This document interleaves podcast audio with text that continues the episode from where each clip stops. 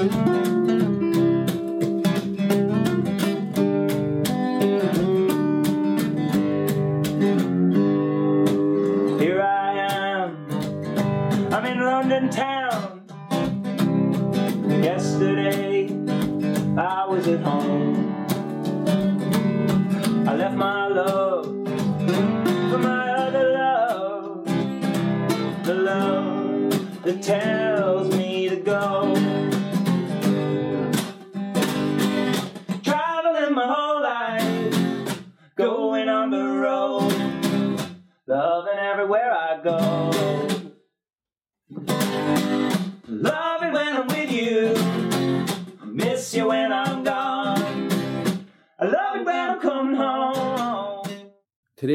on the London Calling podcast is a man few would argue as deserving of his legendary status.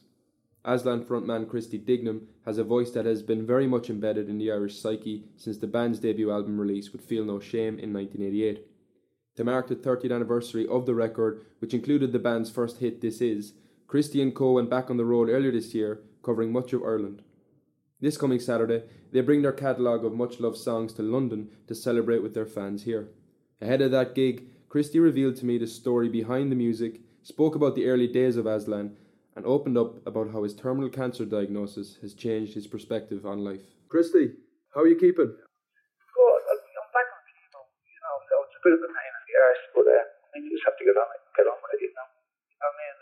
I'll be on it for the next few months or so, you know. Yeah. Right, see, the condition I have is the same condition that Martin, you know, Martin McGuinness. Yes, yes, yeah. It's the same condition he died of. It's a condition called amyloidosis.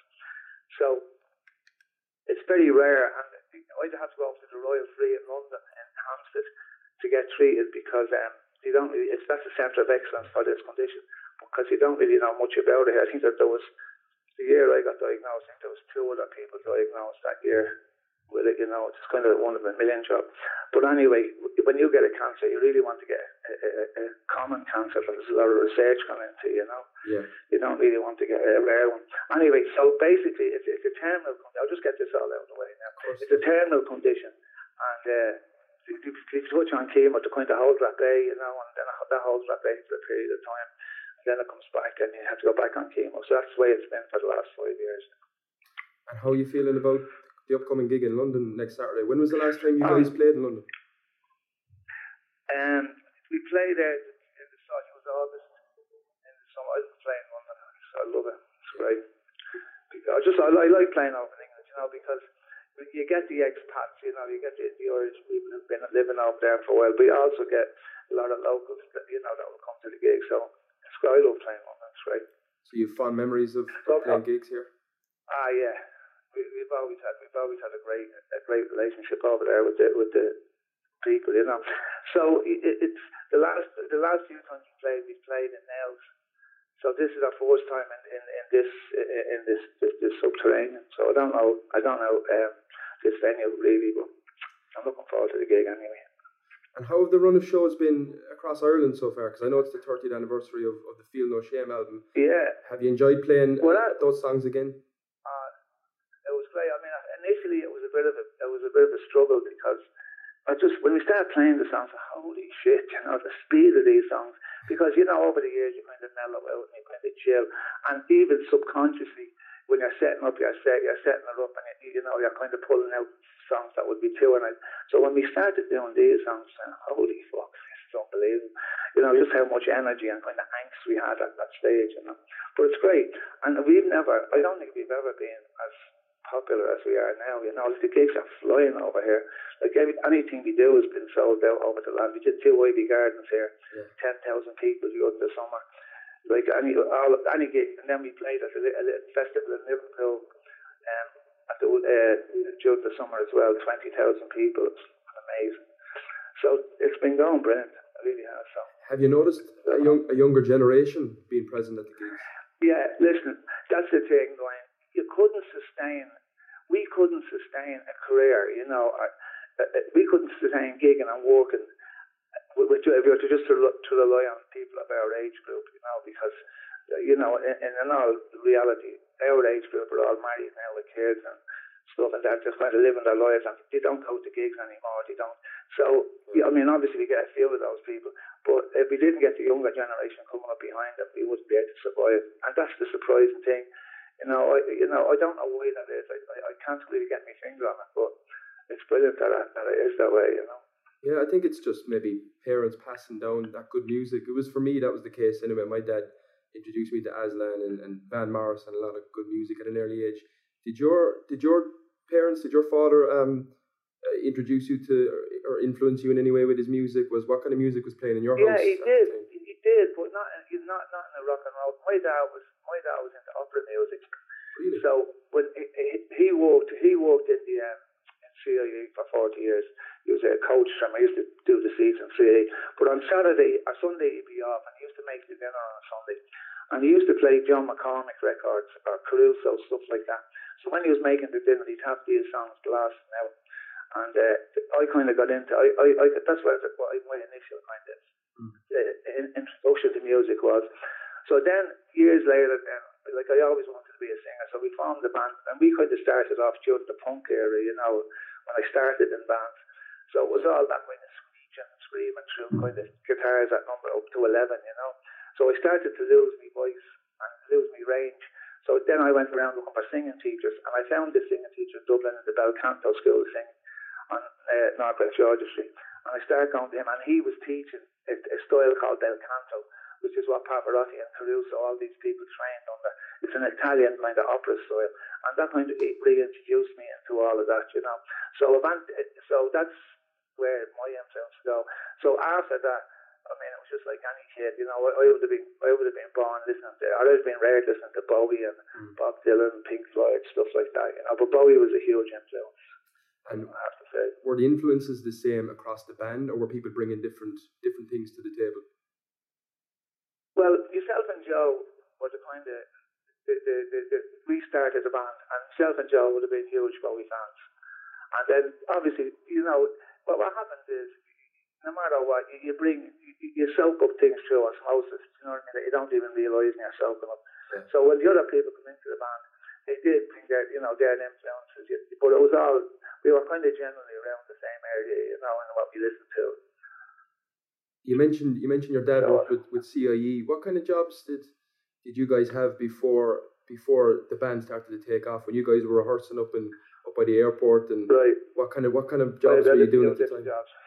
Like first of all, my first job, I was on the St. Patrick. Used to go from Rosslare to the Heart, and I was a galley boy, and I used to have to go down with a bucket on the mop, and I was mostly school tours, and the kids would be puking all over the boat, and I used to have to run around after them with a fucking bucket on the mop. Great job. then I worked in Player Wills, and another, that was another terrible job, cigarette factory. But then I, I worked on building sites for a while. But my final job was this telephone. Myself and Joe were telephone. What happened was Joe was working doing aluminium windows, and I was working doing aluminium in a different a different factory, right?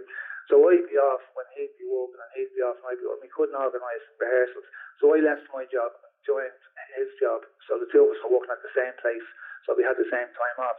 Then he left and got a job in Telecom Éireann as a telephone technician. So then I left and got a job as a telephone technician. So we were both working as telephone technicians with Telecom over here. So I went to see a band called Les Enfants. We were actually we were playing a gig in a place over here called the Ivory Rooms in Parnell Street, yeah. and we were playing up upstairs. and They were playing downstairs on the same evening, right? And our gig was fucking jammed, and their gig we sneaked down, and their gig had kind of three people at the gig.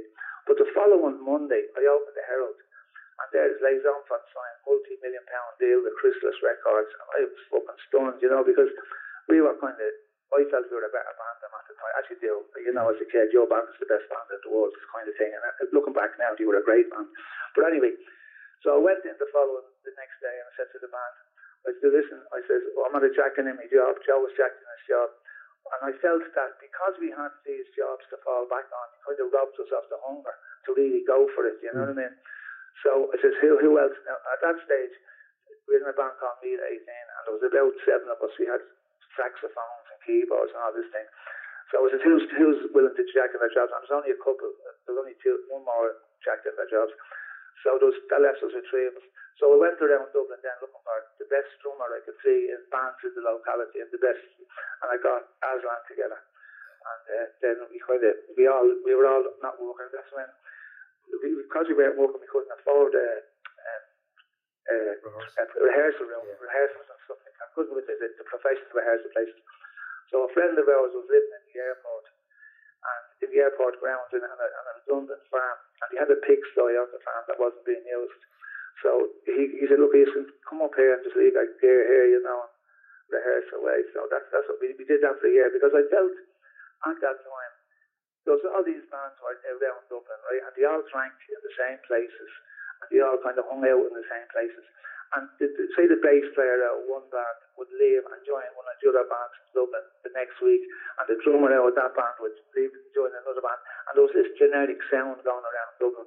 And when you listen to their songs on the radio, if you listen to three songs on the, on the trot, you know the DJ play three songs on the trot, Mm. you'd know the Irish song because the production value would drop so badly, you know. And that was something that I, I kind of we, we tried to fight against. Look, but let's get out of this Dublin thing. Let's just lock ourselves away in this pigsty, which we did for two years. And we wrote the Feel No Shame album up there. And because we weren't kind of hanging out in that, we weren't getting influenced by anything that was happening in Dublin. You know, we just kind of, I think, developed our own sound kind of thing. And then came out and luckily things kind of worked out for us when we started gigging, you know. Yeah, they certainly did. And Billy Billy McGuinness wasn't in the original incarnation of the band, was he? But he was coming to rehearsals and, and turning up. Yeah, he used to come to he used to come to rehearsals, right? And he worked at the time he worked in Boland's uh, uh, bread and cake factory. So he used to come up about two o'clock when he's finished his shift, and he'd have a tray of cakes. And the only reason we let him into the band was because of the cakes. You know, he used to bring us up cakes. But I, I thought he was a bit of an idiot, you know, because he he had his own band, a band called uh, Movies, and you were you were you suit your hands your hand covers, you're fucking terrible, you know. So we used to let him do backup vocals on some of the gigs, you know, just always keep coming up with the cakes. So we did a Dave Fanning session. Yeah. And, uh, the Fanning used to bring you in, him and Ian Wilson would bring you into RTE. You'd record two or three songs, and he'd pay you about two hundred pounds at the time. And it was the first time he ever earned money from a from the band, you know. Mm. So we got a check for two hundred pounds, and uh, went down, cashed the check, and we all went out the piss, pissed, you know, and had a, a session kind of thing. So the next morning we all turned up for rehearsal, and Billy arrived in at nine o'clock, you know, and I said, "What the fuck? What are you doing here this early?" You know, he said, "Oh, he's made me a full member last night," and we're all looking at each other, going, "Oh fuck, no, not this don't," you know. Now that was then. Like he has since become inva- invaluable to the band, you know. Yeah. But that's how initially he got into the band. Yeah. So he arrived on that morning with no cakes, and you were thinking, what? What's he No doing? cakes, mine is the cake. Never got a cake off him, yeah. And you, me- you We mentioned lost out on the cakes, but he has turned out. I have to say, he has turned out to be a very valuable member of the band since, you know. Yeah. And you mentioned so you guys had locked yourselves away to, to make that um, Yeah. to make the album and when this is was released and it became a hit Yeah. across radio stations and do you remember maybe it was a gig or something but the first moment where you kind of thought right we're Yeah. actually onto something here like there's something happening I do, yeah. We re- we released it, that record, you know, and it was it, it, it was being played like it was getting played a lot on, on I think it was the, the most played Irish song that year on Two FM. We won an award and all, but that all happened later on in the year. But we were just still in Dublin and we're still gigging around Dublin and down. See, now the gigs had kind of gone from 200 people, let's say, to 500, 600 people kind of thing, you know. So I had increased a little bit, but not, not just kind of right home about. But um, RTE used to run a gig called Lark, Lark by the Lee down in Cork. And basically, they'd, they'd have this big open air gig, about 15,000 people, and you'd have bands it. And there was a band Cactus World News, were the band headlining it, and a band called, used to be the Blades, the Partisans. They were the second band. I think we were the, we were the, the second, the third band we were the first band on the, on the, kind of the support band, if you like. So we came out, and we were playing, and we started playing pieces, and the crowd started singing it back to us, and it was 50, as I say, it was 15,000 people. And I remember looking at it and going, oh, holy shit, you know. And that was the moment where we kind of thought, holy fuck, there's something happening here, you know. And Yeah. then it kind of just snowballed from that, you know. where, where has But that was the moment I thought, oh, oh, okay and wh- where is there anywhere in particular that surprised you the most in terms of having a following around the world Absolutely. Well, I mean, we've gone, we've been, like, we, we've, I suppose, we've played some weird places. We played, like, at the, the GAA games in Bahrain, the GAA finals in Bahrain, and uh, that was a like crazy gig. Places like that, Dubai and then you go, I mean, gone all over Australia and America and stuff. And when you go to places like that, you know, like when we went, to, even going to England, when we went to England first, and I'm sure you'd know this as, as an Irishman going to England, when you when we were going there as young kids, you know, we thought over here they're going to be cooler, you know, the bands are going to dress better, they're going to sound better, you know, they're going to be more clued in to rock and roll and, you know, what's, you know, what's good in rock and roll. So we went over with this kind of subservient almost attitude to ourselves, you know. Mm. And we found out that the complete opposite was the case, you know. And because we are Irish, and because of what you mentioned, the likes of Van Morrison, Sinead O'Connor, U2, people that had gone before us and paved the way for bands like us, people expected a certain standard. And I found that, you know, because we went, again, probably for the same reasons that we stayed out of the Dublin scene, we said, you know, the, the, same thing was obviously happening all over England, you know, where bands are looking at what's happening in church and we follow that kind of trend. And because we were separate from all that, you know, people kind of that responded to us, you know, and we found even going to America, you know, the home rock and roll, we thought, you know, the same thing, and it was it was not, not the case. Like we found it in, in the places like America, there were bands that were great at being cover bands, you know, like it, it, they do comes to be known by Pink Floyd, and it'd be exactly note for note the way Pink Floyd played. But if you tried to get them to um, play an original, to be original, you just couldn't do it. You know, there was just no originality in anything. You know? Yeah. And it kind of reminded me of. I remember going up Grafton Street one day, and it was this guy drawing on, on the ground. I usually draw the chalk kind of portraits on the mm-hmm. ground, and he drew the Mona Lisa. And I was looking at it, and I remember thinking it was an exact replica of the Mona Lisa. And it's very, very easy to copy art. You know, it's not very easy, but it's relatively easy to copy art. But it's very, very hard to come up with something new and something, you know, original. And that's something that um, that we were able to do, I think, and it kind of separated us from the crowd at that time. I think that's always been the case, and I've heard you say before as well. You were talking about idioms and people, Irish musicians and artists and singers adopting certain idioms and ah. words that maybe English or American me. kills you. It kills me. Uh, and I've seen so many good bands you know, over the years. And uh, even now, and I don't know, I'm not going to mention bands because I'm not going to start to carry on, but, but, you know, it just kills me, you know, that mid Atlantic thing. And see, that, that was something that went, to go back to the singing lessons. When I went to, to the singing teacher, like basically what, you know, he said, what happens is to singers as they're kind of growing, going, growing, do you listen to it? We say the way David Bowie says, wall, window, and curtain Do you like the way he says that? Do you like the way Mick Jagger says press, glass, and cigarette? Do you like the way Beyonce says floor? Anyway, they're all idioms. So you absorb all these idioms? And when they sing, then you have this mid-Atlantic or a British accent in their singing? You know, because they've adopted all those idioms. So my singing teacher saying, what we need to do is the only thing you have to offer the world is what Christy Dignam sounds like. So we need to strip away all those fucking idioms that you've soaked up throughout your life and just get back to what what you sound like. And that's something that I strive for. So when I hear other bands doing it now, it really gets me because I've seen I've seen bands that could have been good, you know, if you just got their singer. And I've gone up and said it to singers, you know, I was saying, listen, where where where were you born, you know? Don't be fucking singing in that English accent thing. Like Damien Dempsey has it nailed, you know, the way he, you know, he sings in his own. It's a good example, yeah. You know, it, yeah, you know, there's, there's no Bob Marley. You see, what happened? What, what the mistake, Ryan, is this: when we listen to Bob Marley, right, and we listen to Damon Albarn or whoever we happen to listen to, that sounds exotic to us from here. But equally, when they hear us sing in our in our accent, in our in our language, that's exotic to them, you know. Exactly. And that's what these bands don't understand. And if you're if you're going to imitate something, you're only going to be a pale imitation of that, whatever you're imitating. And I've, I've said to a lot of bands, and you don't get thanks. Like bands will ask you what you know, what you think of the gig or what you think of me demo, and you know, I mean, without being cruel, you try to be constructively critical, you know, give them a, a constructive critique, and they just don't really like it. You know, it sounds, and they're saying, look, I wouldn't be doing you any favours if I said this is all brilliant and there's nothing wrong with. it. I'm not doing you any favours. This is what I think, you know, and it's only my opinion. Yeah. But bands don't thank you for it, you know. So.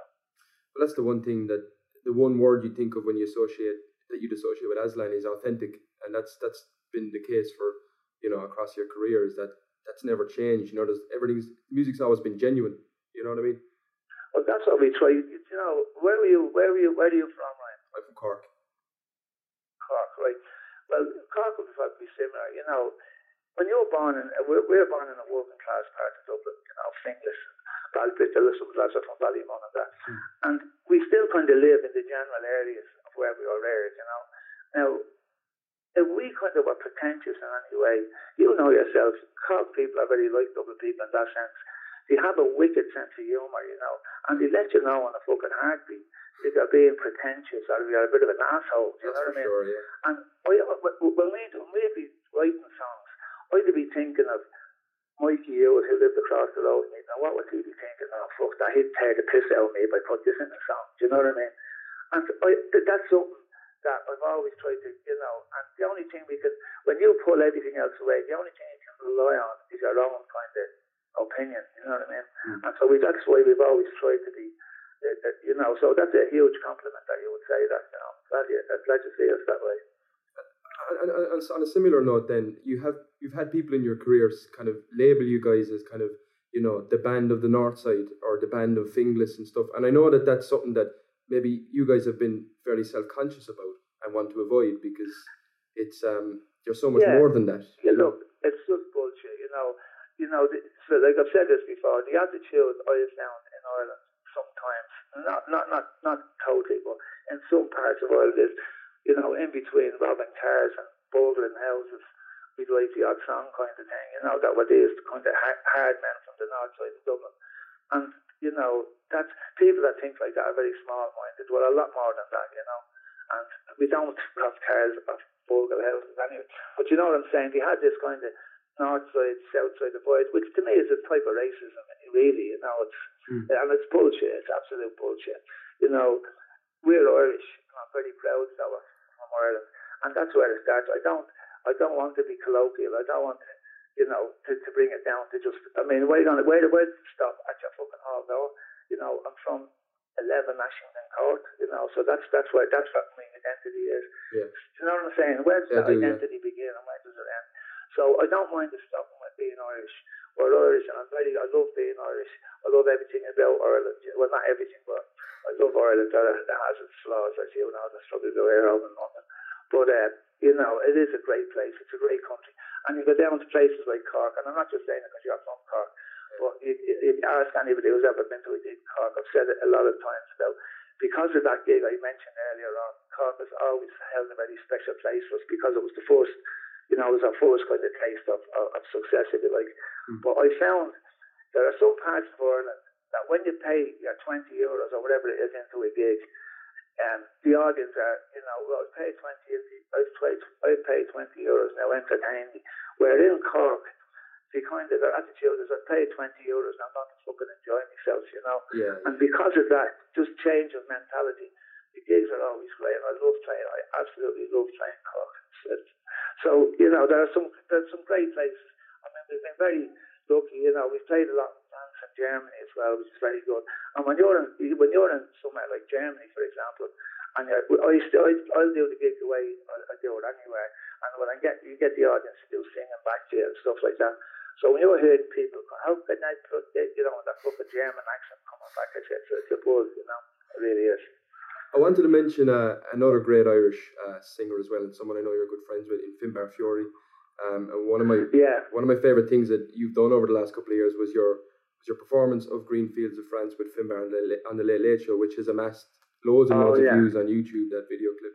Um, what's your relationship like with Finbar, and, and how close are you two? and I'm actually doing an album with him at the moment Really?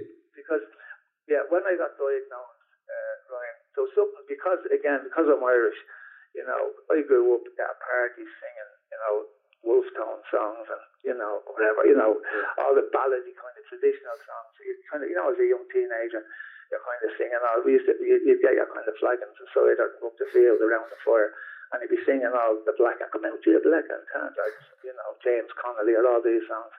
So I kind of, a part of me loves all that, the whole, not the rebellion part of it, but just the traditional kind of ballad thing, you know. So on a bucket list, when I got diagnosed, I, I, I always wanted to do a trad type album, you know, Mm. just for myself. I didn't think it would ever sell anything. It, it wasn't about, you know, it wasn't about going out there and, you know, trying to make, you know, a new career. And it was just about doing something for myself, you know, just to have on my bucket list. So um, I planned, we going myself and Tim that's how I ended up on the show that day. We were planning to do an album together, you know. So when that, when the, when we were in RTE, the boy was we only had a verse of the Green Fields of France. So, you know, he said, look, will you do just a verse of the Green Fields of France while they're sitting there? Yeah. So during the day, we were at the rehearsal, and Ryan Tubridy was there, so we started playing it. So I stopped at the end of the verse, and Ryan was kind of, what the fuck, keep going, keep going. So we kept going, and we ended up doing two verses and two choruses. But the stage manager came over, now oh, look, we've only got 38.3 seconds for this section. That's the way RT kind of operate, you know. And Ryan Crowley said, fuck off. He said, there's no way we're stopping this after this. So that's how we ended up singing two verses. But the whole thing was very last minute.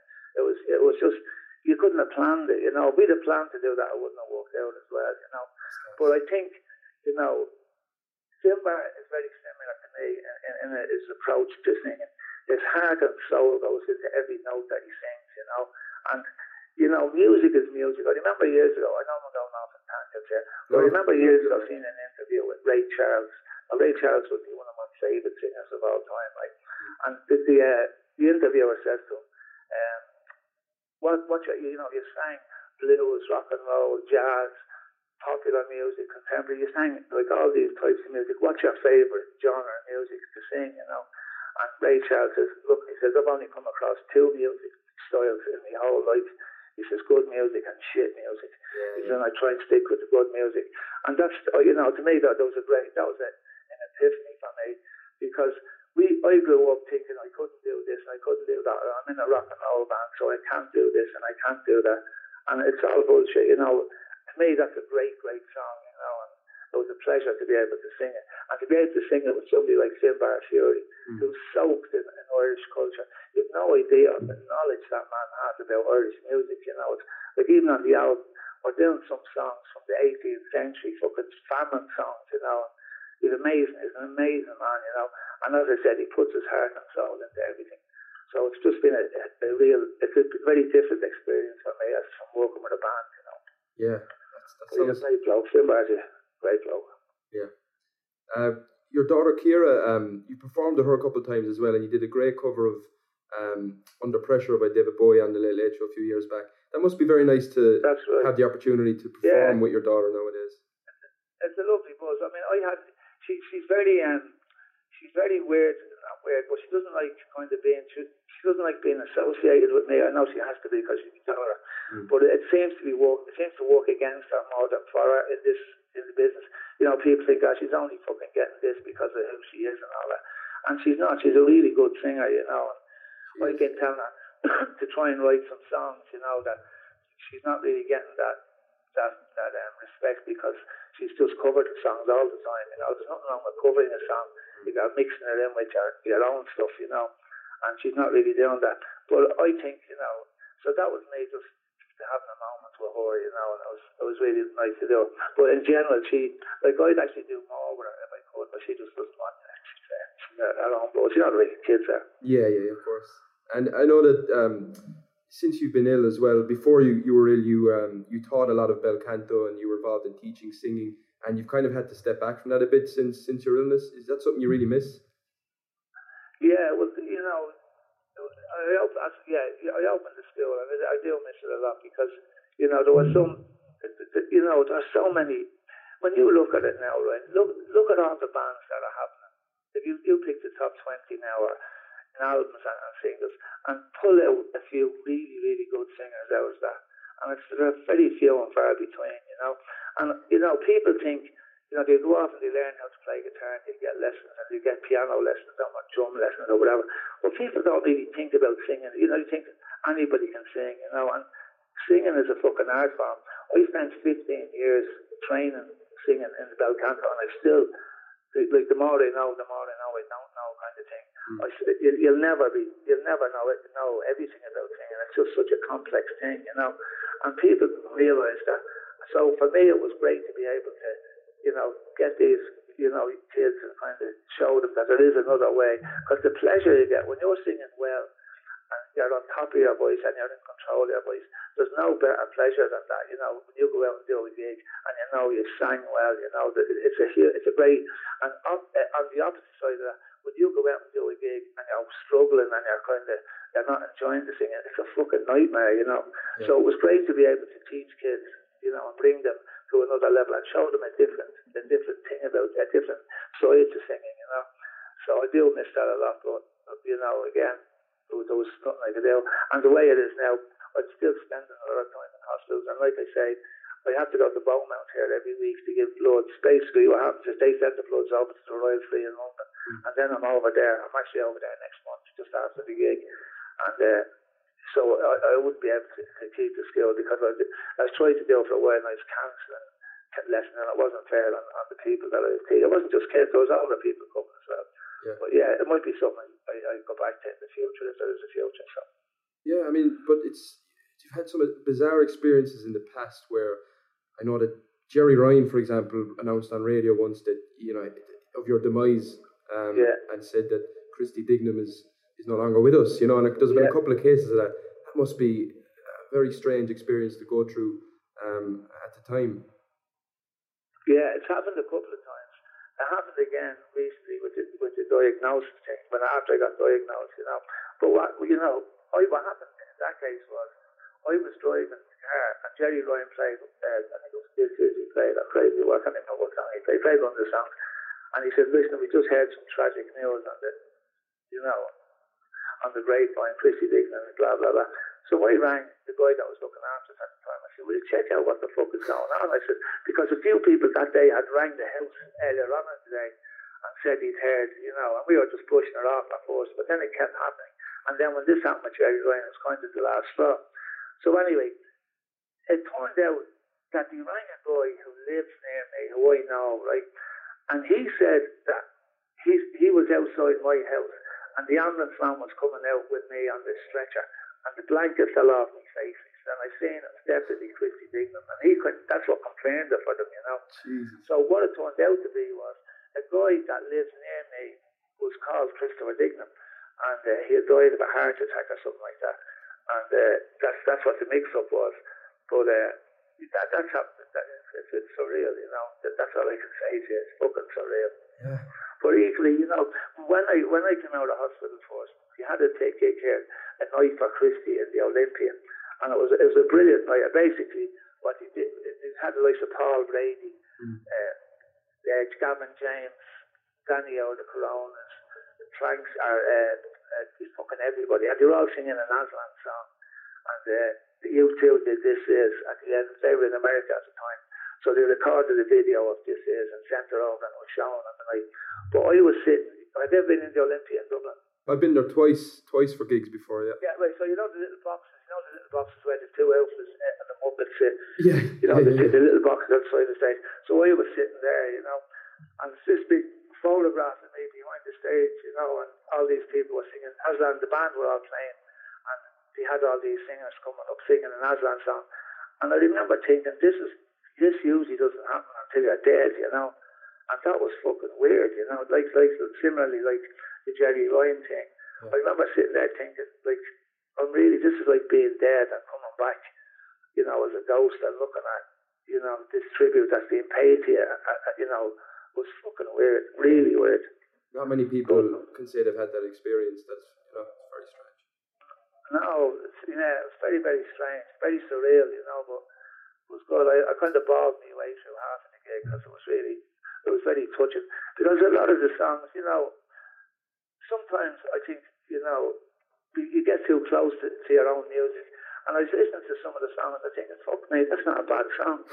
and then I see I hear another song, think, you know, because when I'm singing them, you're, you're kind of so close. And when I listen, when I listen to anything that I've ever recorded, it's all I hear is all the flaws. Yeah. I think, fuck, I should have sang that this way, I should have sang. Similarly with yourself, if you're writing as a journalist, you know, if you write an article, when you read back and you go, fuck, I shouldn't have said that this way, I should have said it that way. You know, you find all the flaws, you don't see the virtues in it, you know. Yeah. And similarly with me, with the songs, I don't see the virtues, I just see all the flaws.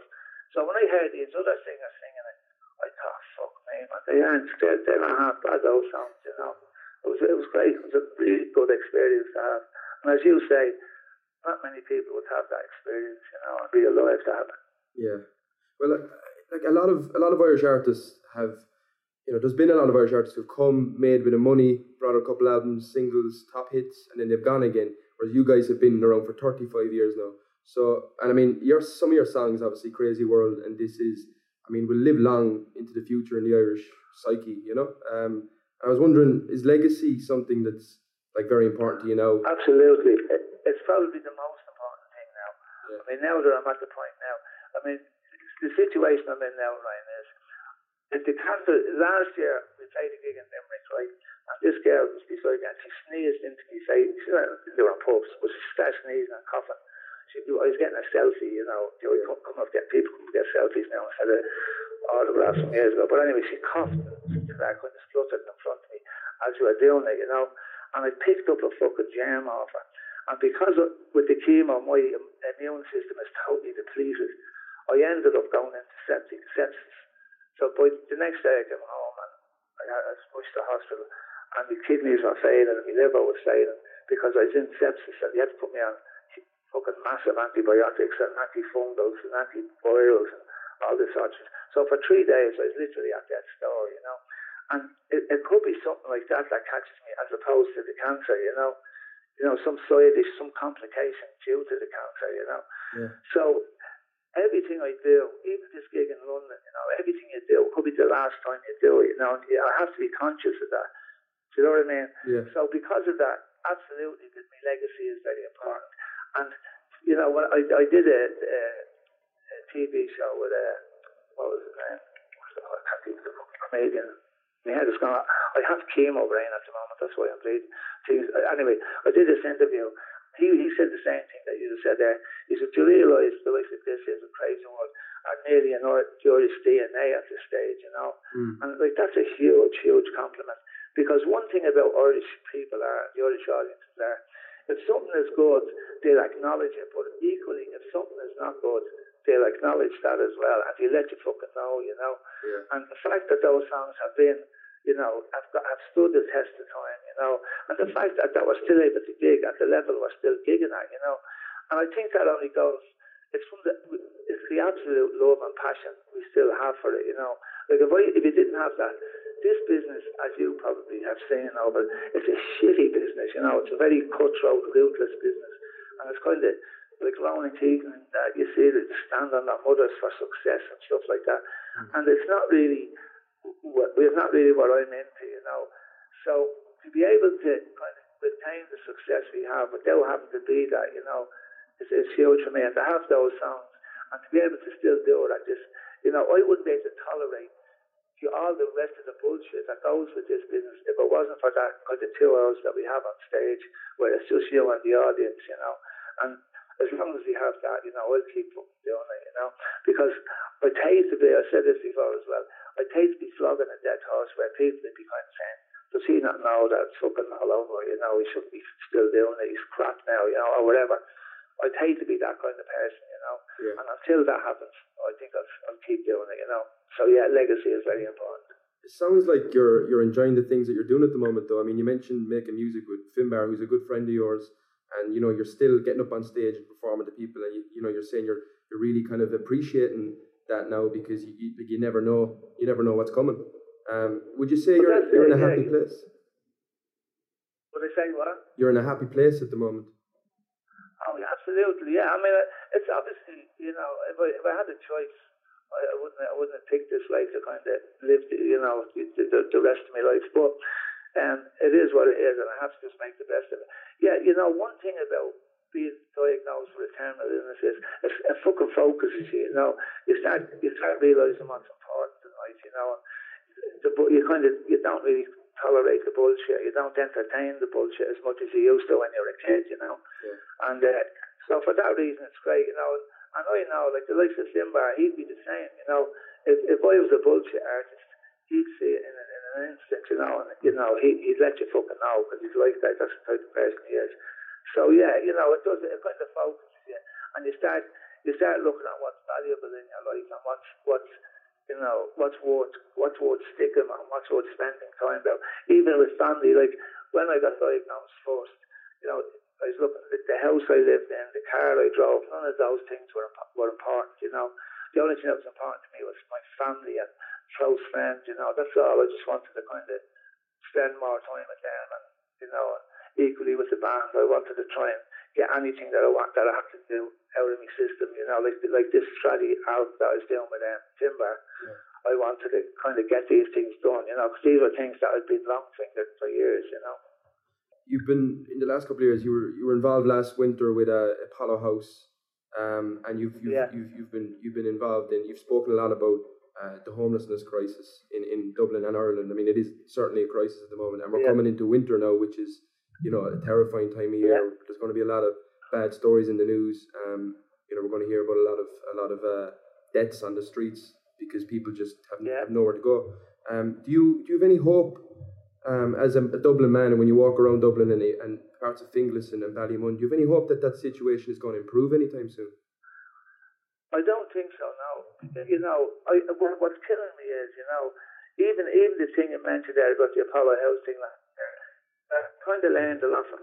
When we do things like that, Ryan, we're letting the fucking government off the hook. The hook. Do you know what I mean? It's not our fucking job to go out and make people aware of homeless. You don't.